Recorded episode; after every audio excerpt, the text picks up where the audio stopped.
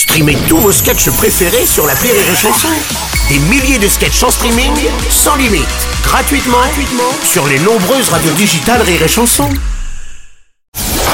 La minute de la Bajon sur Rire et Chanson. Et aujourd'hui, nous recevons la femme de ménage de l'Elysée. Bonjour madame. Bonjour, merci de donner la parole au petit personnel. Eh, on bosse pas pour des cons, hein Oui, bon.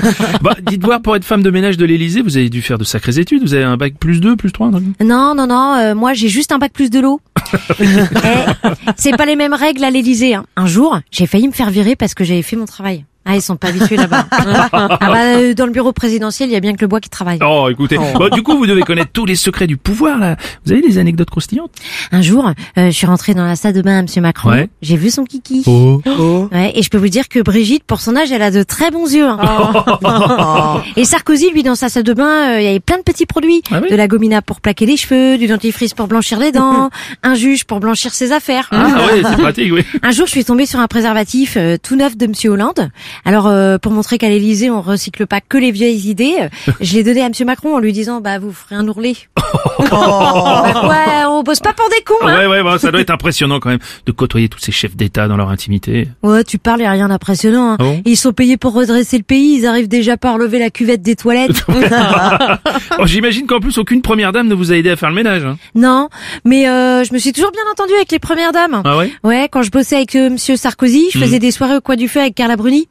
Euh, j'ai commencé à lui raconter ma vie et euh, j'ai cru l'avoir versé quelques larmes. Ah. En fait, elle était trop près de la cheminée, c'est son botox qui commençait à fondre.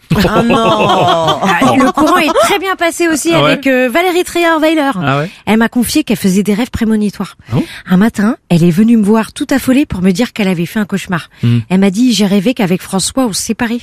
Je lui ai dit euh, d'accord mais c'est quoi ton cauchemar? Et la dernière, Brigitte, vous l'aimez bien? Ouais, sauf que elle se prend pour Valérie Damido. Ah bon Elle fait tout refaire à l'Elysée.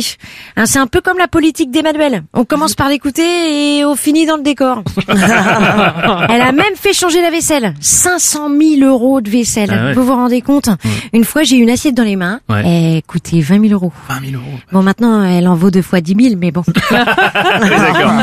Ouais, finalement, euh, l'Elysée, ça reflète la France. Hein. Ceux qui dégueulassent tout changent tous les cinq ans, mais c'est toujours les mêmes qui nettoient derrière. Ah bah oui, j'imagine. Ouais. on bosse pas pour des cons, hein C'était la minute de la Bajon